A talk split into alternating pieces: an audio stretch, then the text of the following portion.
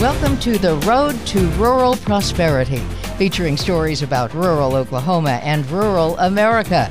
Guiding us on the journey today is our host, Ron Hayes. Well, thank you, Billy, and welcome to another edition of the Road to Rural Prosperity. I'm Ron Hayes. Thank you for joining us today. I think you're really, really going to enjoy our conversation today.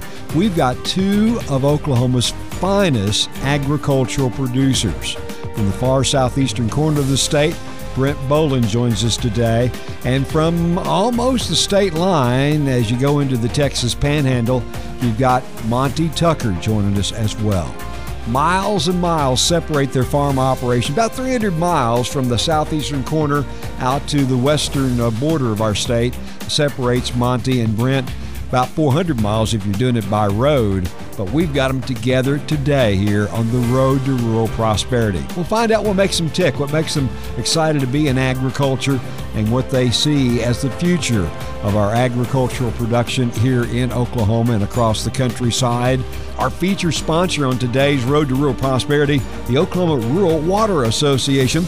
That were formed back in 1970 to assist water and wastewater systems. And one of the things they're very proud of is they offer a legislative voice for water and wastewater systems, both at the state capitol and in Washington, D.C. as well. We'll get going with today's Road to Rural Prosperity with Brent and Monty in just a moment.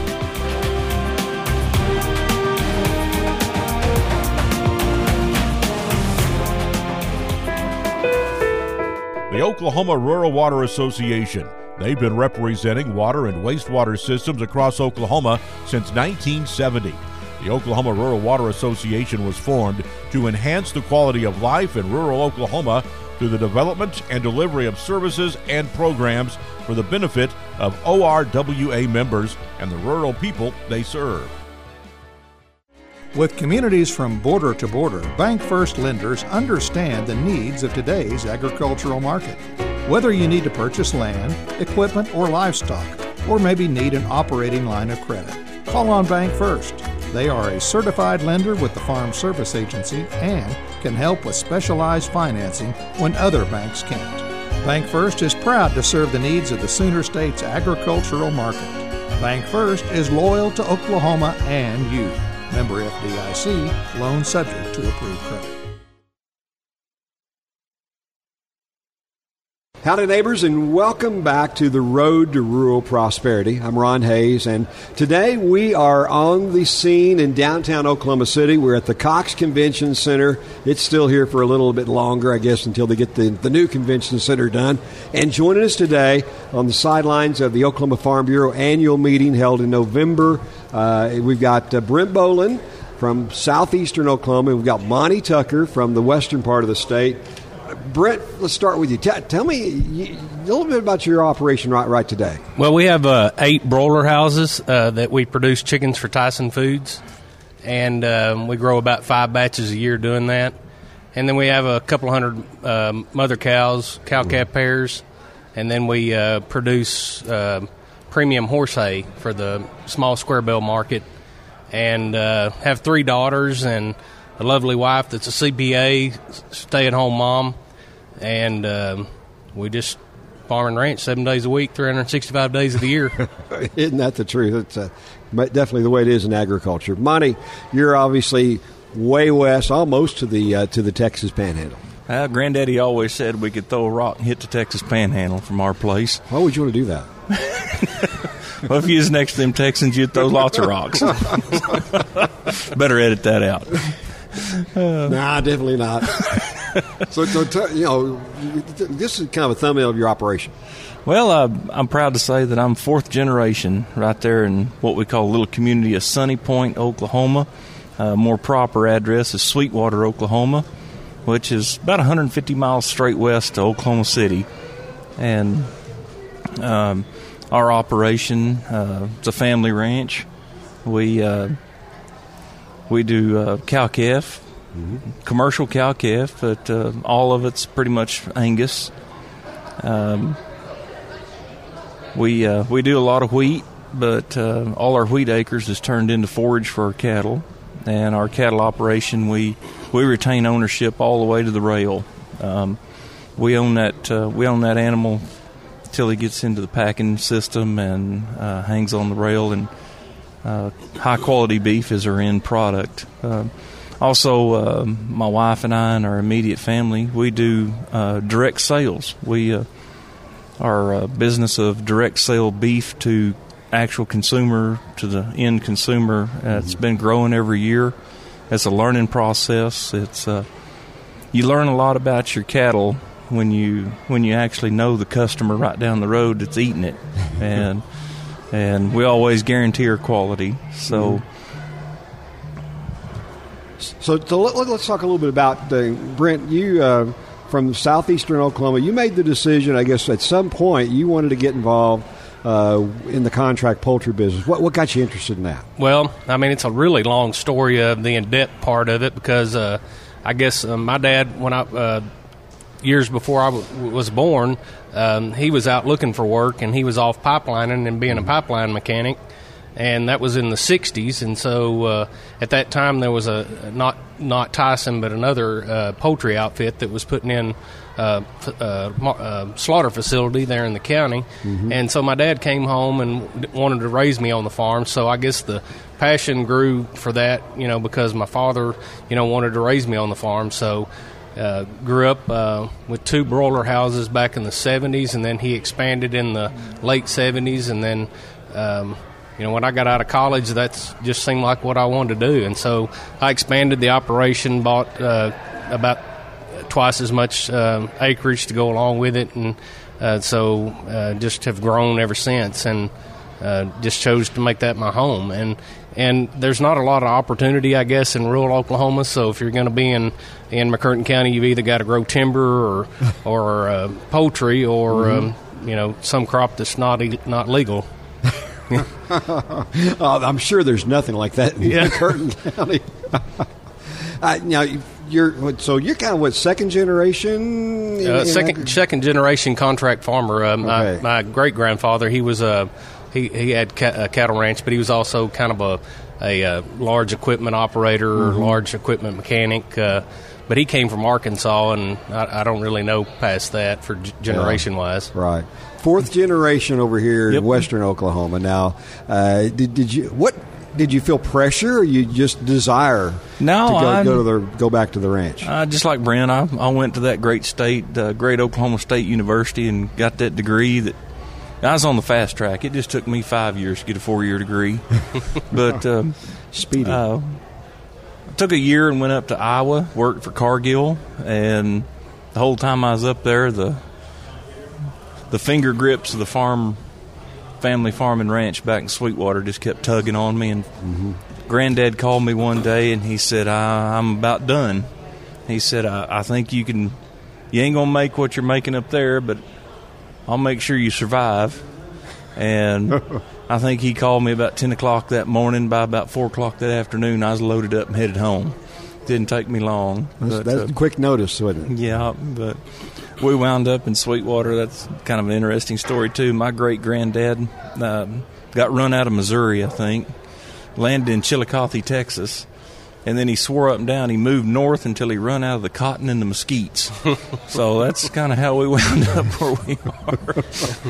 oh, that's that's a, a, good description, I guess, yeah, for your part of the world. Then, yeah. And then Brent mentioned his family, and I forgot in opening, but um, I had to import a wife from California um, and she moved out here and she thought she was marrying a rich rancher. But then once we got married, she realized that all those places I had were rented.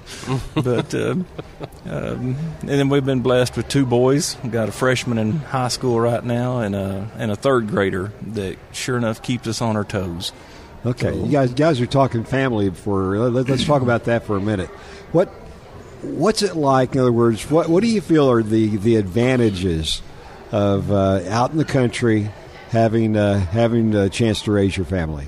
You have about three days to go over that twenty four sure. hours. yeah. I mean the. Uh, I guess I mean having three girls and uh, I mean they uh, they all know how to run a skid steer. They all know how to drive a truck, pull a trailer. Uh, just work ethic that I think something that their friends and uh, even one of them's boyfriend doesn't understand that um, you know, when the we, we don't stop until the job's over. I mean, Mm-hmm. we start cutting hay or baling hay or whatever. I mean, it, and that, you know, the I guess folks in the city don't understand that you know we have to stay until it's done, or and it's and it's all about timing. And so I guess back to the work ethic, and then just the uh, my dad's favorite quote that I like to requote is, uh, you know, uh, farming can be a really great uh, life or life, but a or a tough way to make a living, but a darn good life. That that's his favorite quote, you know. And I mean, there's a lot of truth to that. I mean, it's a darn good life to raise your kids, and you know, you're working with them every day. And I guess that's one thing that I, I thought about even leading up to this. That you know, I I see guys that are my age that their dad kind of run them off the farm. They worked them too hard, and my dad worked me really hard, but he also kind of instilled in me to be a boss or a manager, and mm-hmm. you know to take charge at an early age. In fact, at 14, he made me borrow money and go call the neighbor and say, "Hey, you're going to rent that place." And you know, at 14, I was writing a check with a checkbook. I don't even know if a 14 year old can get a checking account now, but nonetheless, I mean, he kind of helped me start being a uh, you know, a business minded farmer, rancher, whatever at 14.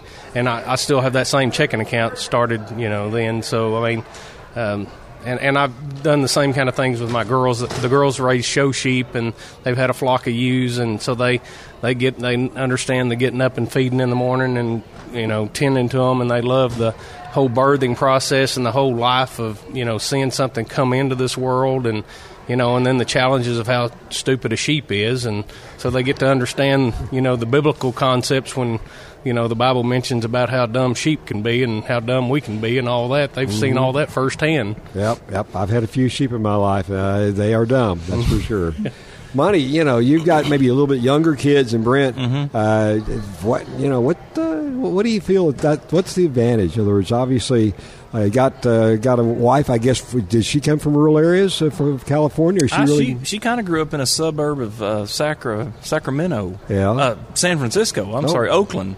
Um, they're, they're they've moved up to the Sacramento since then, but um, no, she was more urban. But her dad uh, was into horses, and actually was kind of a uh, worked on the Roy Roger Ranch when he was a kid, Wow. and helped take care of some of Roy Rogers' horses and then got my wife Danielle interested in horses, and that instilled in her a desire to go to San Luis Obispo to Cal Poly, get an animal science degree, and then uh, several of her friends couldn't find jobs out of that, and then Oklahoma State offered them a tuition waivers and some pretty good deals to come on to Stillwater and get them further education. They all got master's degrees then, and then that's that's where she thought she married a rich rancher and went wrong and stayed here. But um, Yeah. um, I, it it is. It's a way of life. It, it's it's not an easy living. It's uh,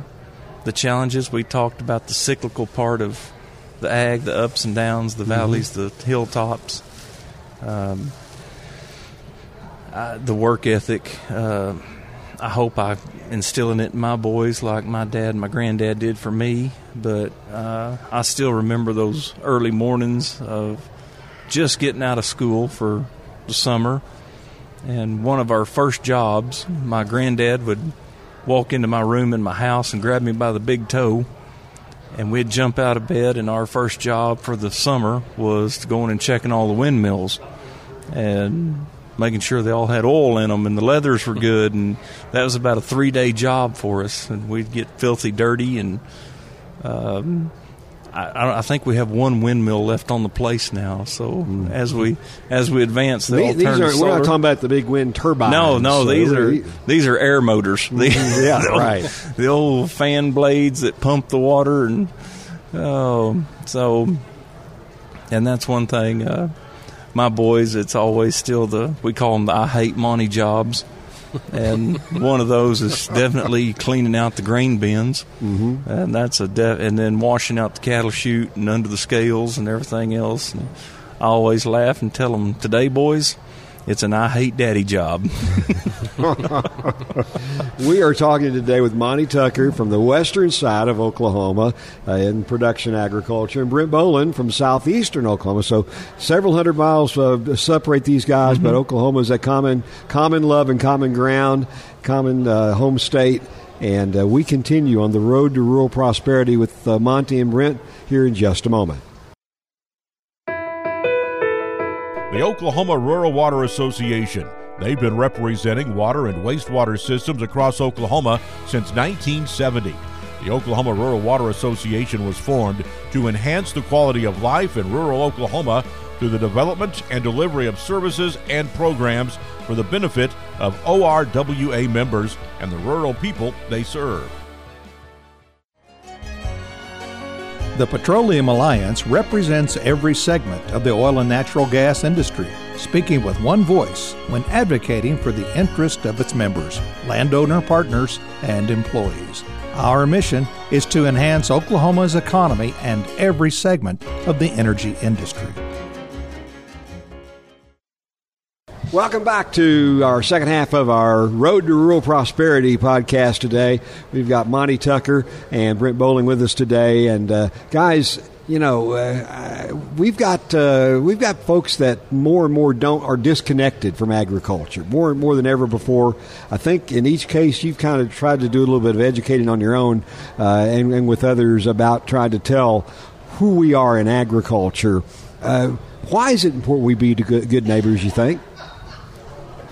We're in a time, I guess, that's uh, unprecedented. I guess from a production ag standpoint, because you know the average consumer, I don't know, is three or four generations removed from the farm. Yeah, and so uh, I guess if they came and toured my farm, they would think they have it in their mind that it still looks like uh, it did in the 1920s or 30s or 40s or 50s, and it and it doesn't. And that's not my fault. Uh, the reason why we've grown and changed and evolved is to to make a better product, uh, more cost effective, and all those things. And it, so it takes economies of scale, it takes size, and all that. And so, I mean, the new consumer is kind of scared by all that. That you know that I'm a one guy that feeds uh, the average farmer. I think feeds 150 people or something like that, and I'm sure I feed way more than that just yeah. because of the scale of my operation. And and you know that's it's not a bad thing. That's just how I have to raise my family. And you know that uh, we get blamed for it but it's not our fault because that when we're trying to make a living just like everybody else. If we went back to the 19 even the 1970s, I mean, there's no way that I could sustain my farm or you know feed my family or even uh, progress. And mm-hmm. you know, you have to reinvest and all that. And I mean, if we if we did that, then we'd be in really bad shape as as a nation, or you know, being able to feed folks. Of course, you're you're having to work with and, and, and deal with one of the biggest agribusiness organizations in the world in Tyson. Right. And I mean, they're the largest beef packer, the largest one of the largest poultry players uh, in the pork industry. Right. And so, I mean, they they obviously uh, they're they're in they're they very much got in at the end of their viewfinder, the consumer, mm-hmm. and everything they do drives drives trying to make sure they, they keep them happy. Well, and currently though, I mean, there's a lot of I guess argument, debate about you know the Tysons of the world and all that, but they have their place in this modern production mm-hmm. chain, and I have mine. They can't do what I do. I mean, because of the uh, uh since we're doing contract work or contract. Uh, production or whatever. Mm-hmm. I mean, uh, we do things uh, more efficient than if you hired somebody by the hour. I mean, if you had to hire somebody 24 hours a day to take care of a farm, I mean that, that wouldn't be cost effective food. Or mm. and but but but I love that lifestyle. I love that kind of risk and that kind of risk reward thing. So yeah. uh, I mean that that and and those challenges are no different raising beef or whatever. I mean, it's still you know the the American way to to invest and to hope to return on that investment. Monty, you've got uh, part of your business. You mentioned your your direct uh, direct sales to consumers of the beef that you, that the calf that you raise that you turn into beef mm-hmm. ends up getting packaged and ends up in, in, a hand of a consumer, the freezer or refrigerator of yep. a consumer. What is how does that does that change your attitude about what you're doing? You'll sure pay attention to quality. Uh-huh. Um, I, I tell all my customers that when you buy from me, I guarantee it. I guarantee it to be good. If it's not good, you don't own it. I'll come pick it up, pay you your money back, or replace it. And when you put that stamp of guarantee on there, uh, you make sure when it leaves your place that you've done everything right to make sure that that's going to be one of the best eating experiences for that customer that I can provide them. Mm-hmm. And it, it, there's no more satisfaction than somebody searching you out and saying, "We had some of your beef the other night, and it was so wonderful." And uh, it kind of fulfills that circle uh, especially when it's another rancher like me yeah. that bought some that that uh, yeah Brent's one of my customers. Yeah, I'm one of his customers. and I raise beef. Uh, you want to give us a review? Here? Oh, it's, it's, really, it's, really, good. I don't want to talk it up too good because it'll yeah. be too high. Yeah, oh, man. But um, uh, to be a good neighbor, um, I always revert back, and I wish I thought of this on my own. But it was Mike Schultz from down in Altus, Oklahoma, that mm-hmm. that in, that put this in my head. That we are the beginning of wealth and uh, I'm not talking wealth as an evil thing. Uh, the only way that you create wealth, you either dig it, pump it, mine it out of the ground, or anymore we can harvest the sun mm-hmm. or the wind. That's the creation of money out of what we consider topsoil and the fact that it rains. Mm-hmm. Uh, you know, the sun, the sun's the generator. The rain is the way it happens. The topsoil's where it happens. The media. So from there, uh, when I sell the beef, first thing I do is go to the bank, pay off a little bit of a note. Well, that bank employs 30 or 40 different people. Those mm-hmm. 30 or 40 people then they go buy shoes and they go buy cars and they go buy uh, stuff in Main Street all the way to Walmart. So uh, that's where the money starts. And then, of course, that's your tax base, too. So every bit of that creation of wealth and is part of the tax base that funds mm-hmm. all your government facilities and schools. So uh, that's that's one point I'd like to make is in agriculture and oil and gas, uh, we are the creation of wealth. Yeah. So that's where it all starts, and with that comes the huge responsibility to take care of that natural resource. So, as my friend Trent Lewis sometimes says, is uh, we simply convert God given natural resources into consumable products. Mm-hmm. And, and that's exactly that's our task. Um, the buzzwords we have now are the sustainable way to do it. Yeah, yeah. Well, I'm fourth generation. Is that sustainable? Does that fill your that's definition sure, of sure sustainable? Of it, isn't it? That sure is part of it. Yeah, that's right. My boys are going to be the 5th mm-hmm. and if that's not sustainable, I don't know what is. Mm-hmm. So now, and as Brent mentioned, technology sure helps us do that. Yeah. So, so you know, you're you're obviously you're in dry dry climate yep. in general.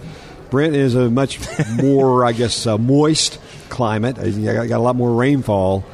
You that that means that you've got to approach how you take care of your ranch, yep. how you produce everything we, you do. You got to approach it differently we try to figure out how to conserve moisture, and Brent tries to figure out how to get rid of it. Mm-hmm. um, my granddad told me when I moved back that first time, he said, "Son, I spent a lifetime praying for rain, and if you do this, I suspect you will too." and so, and then he'd always laugh and tell people, "Well, in Sweetwater, it rains about 18 to 20 inches a year, and you really ought to be there on that night." uh, that's true in a lot of places of uh, western Oklahoma for sure. Uh, Brent, you know when you when you start thinking about uh, your part of the state, uh, southeastern corner of the state. Uh, a lot of beautiful resources. and you've got obviously uh, the Broken Bow Lake and some other lakes down in that part of the world that uh, have attracted a lot of attention from our neighbors across the Red River. I know you got a lot of uh, folks up from that because uh, I mean. I guess I don't know if it's agritourism, but there's a lot of a lot of tourists I know come through your part of the world. Oh yeah, they drive by my place. Uh, about uh, three quarters of them drive by my place uh, because we're about four miles from Texas. But um, Broken Bow, uh, the Beavers Bend, Hochatown area is about 15, 20 miles north of us. But mm-hmm. um, I mean, it has it has been an influx, or there has been an influx in the last. Mm-hmm you know 20 years, and here recently in the last five years, it's really exploded. I mean, just uh, all kinds of uh, eateries and breweries, and I mean, just and all kinds of development of cabin uh, construction, and and we're not talking about fifty thousand dollar cabins. We're talking three hundred, five hundred thousand dollar cabins, and you know, it's really a mm-hmm. increase in growth. I mean, and you know, there's there's a lot of economic activity going on there, and yeah, there's some. I guess there's some agritourism. I mean, there's a lot of horse trail riding and that kind of thing going yeah. on, and I mean, you know, it's it's great. You know, just to to see that kind of traffic come in. And mm-hmm. you know, and at one time it was uh, pickup trucks and just regular cars, and now you see a lot of BMWs and Lexus and Denali's and that kind of thing. You know, so the clientele have gotten wealthier and wealthier and wealthier that are coming. It, it appears from you know mm-hmm. a farmer that sees that road. Yeah, really. You know, both of y'all, uh, obviously, we're all citizens of the state of Oklahoma. Mm-hmm. Uh, we've got a governor that's come in, and one of his uh, one of his catchphrases of, uh, of his campaign a year ago top 10 what's make oklahoma top 10 you actually had a chance to sit inside mm-hmm. uh, the post post campaign the uh, after uh, governor stitt won governor elect stitt asked you to serve on a transition task force monty yep How, what was that like it, it was an honor to start with uh, that the that the governor and his administration thought enough of me to ask me to be on that. Um, uh, me and Secretary Blayne Arthur were probably a minority of rural opinion and rural voice on mm-hmm. that transition team, and and she and I really worked well as a team on there, reminding the room that rural Oklahoma is important, and again, I brought back that uh, creation of wealth issue and and and how that's that's where all the base starts and. Um, it, it was a lot of fun. Uh, I, am so tickled that Secretary Arthur got that position. I was a huge fan of hers, and uh, when that announcement came, I was I was sorely tickled. She truly is a champion for rural and right. ag. Very, very true. Very true. So, how do we, you know, where, where do we go? How, how do you, when you all guys look at your future and uh, the, your neighbor's future and we're you know we're here at the Farm Bureau convention. Uh, groups like this. What what is the future in Oklahoma? How, how do we make sure that uh, Oklahoma agriculture participates in this top ten conversation? Uh, personally, I think we've got to add value to all these resources that we produce. I mean, that's what we've neglected, I guess, in you know my lifetime watching that. Mm-hmm. You know, when we send so many raw products out that you know, and some other states putting that extra value on it to get it closer to the consumer. So I mean, it doesn't matter whether you're talking about timber or whatever. I mean, uh, and and even poultry. I mean, that's probably the most value added thing in the state. You know that Tyson does, but I'm sure there could be more of that value added. And it doesn't matter if it's hay or whatever. I mean, that that needs to be turned into a more uh, valuable commodity. Mm-hmm. And you know, and not only that. I mean, uh, just kind of keep uh, regulation at bay because I mean, rec- you know, government can be a, a, killer or a promoter of economic activity. I mean, so just making sure that we're not, oh, you know, the the outside forces that are uh, negative to our industry that, that don't understand our industries. Mm-hmm. Uh, you know, keep them at, uh, at check where you know checks and balances. Not that um, you know they uh, things get get out of hand when it comes to regulatory uh, perspective at times, you know, because, um, and mainly it's from an education standpoint. Right. Monty? Uh, it's our natural resources. Uh, uh, that we gotta we gotta responsibly use them to get us into that top ten range, and and I reminded the Stitt administration all the time, hey, we're already top ten in cattle and beef and beef and uh, wheat production and mm-hmm. some other things, pecans and all this other. I said, Governor, you got a good head start with agriculture because we're we're sure top ten in a lot of areas. That's right. That's um, right. Uh, our natural resources. We're strategically placed in the United States at a perfect spot. We're in the crossroads. We have an abundance of natural gas. We have an abundance of wind, solar. Uh, we've got the energy. Uh, we've got we've got the natural resources, and it's it's our job to just make sure we keep using them to to spread the wealth and help Oklahoma become that top ten. Uh, and Brent nailed it right there. we're number three in the nation in cows, number of cows. Mm-hmm. Yep. And we don't have a single Two or three, commercial yeah. packing plant in the state. Yep. Um, I know there's some people that's sure looking at that, and uh, that would that's an opportunity right there. Mm-hmm. Um, something that's just brand new that I see popping up around is hemp.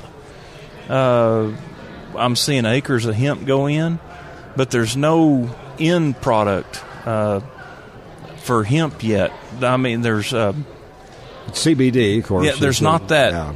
processing. Mm-hmm. Um, I see that developing here, and we've got the energy, the water, the the and everything to help process maybe a future crop into some consumable products. So one, one, one last question. I know, uh, especially to you, Monty.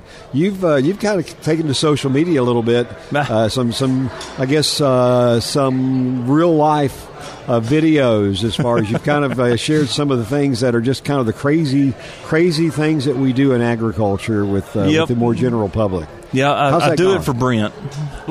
He's my number one fan. so, so Brent and I make sure we comment on each other's items all the time. So, yeah, I do this dumb little thing called On the Creek, and I don't know, it evolved, and um, we try to put some humor in with some real life stuff that's going on, and try to slip in a little bit of education in there with without them feeling like I'm cramming eg- education down their throats. Okay. So, Very good. Well, I hear they're getting ready for another meeting in here in the uh, big meeting hall, so I guess we should be wrapping things up. Gentlemen, thank you so much for spending some time You with too, us today Ron. here on the road to rural prosperity, and uh, uh, you know, let us know how we can how we can uh, somehow get this story out better to folks because we want to make sure they understand that rural Oklahoma is a part of the top ten equation for sure. I'm Ron Hays on the road to rural prosperity. We'll see you soon. that's it from the creek. Thanks for joining us for today's Road to Rural Prosperity podcast. You can join the conversation about how rural Oklahoma can prosper by looking for us on Facebook. And you can find our growing number of conversations on our website, ruralprosperityok.com. The Road to Rural Prosperity podcast series is a production of the Radio Oklahoma Ag Network and OklahomaFarmReport.com proud to be a part of the family of the Funk Companies.